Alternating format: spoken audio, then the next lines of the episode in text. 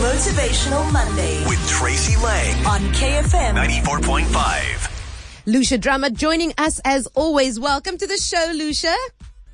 Good morning, Tracy. How do we create goals with heart? That is what we are looking at this Monday morning.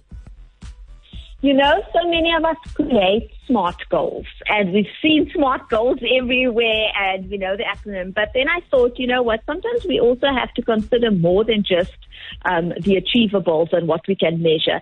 Um, so I decided to share goals with heart with you this morning, and the H we're going to start with is honest.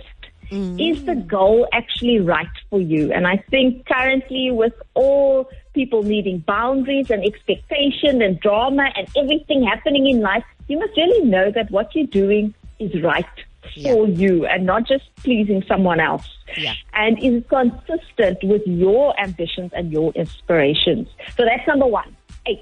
Cool. The second one is exact. Okay, what exactly are you going to be doing? Because that is the thing that stops many people from taking action. They have a big dream, but they don't know. Like, I, I want to, I want to be like Tracy.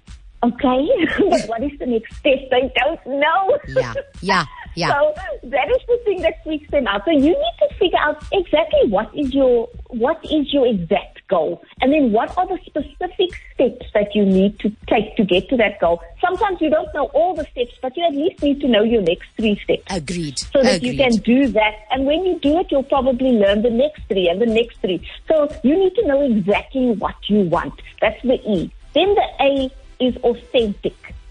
Is this authentic and consistent with your values? Is this actually something that aligns with who you are? It's no use you hate talking, but now you want to be a speaker. Yeah. or, Yeah. you know, you, Yeah. you don't want to dance in front of people, but your big dream is also to be in a music video as a dancer. It's just inconsistent. Yes, it needs to align with who you are. okay, so that's authentic. Now we have the A. So we've got two more letters left. R. Is it realistic? Do these goals actually make sense? And is it something that you can really go for? Do you have the time, the energy, and the motivation to complete this goal? We all want to have a holiday on the on a yacht in the south of France, but realistically, do we have the time, the energy, and the motivation to work towards that? Um, so we need to look at that as well. And then also, are we willing to commit to that goal? Yeah. Or is it just a nice, a nice little fairy tale that we like to think about? And then finally, the last one there, timely. You need to have some deadlines for yourself. Even when it comes to your health goals, you need to say, okay, this is what I want to do for the next month, and this is my my goal date to check in again.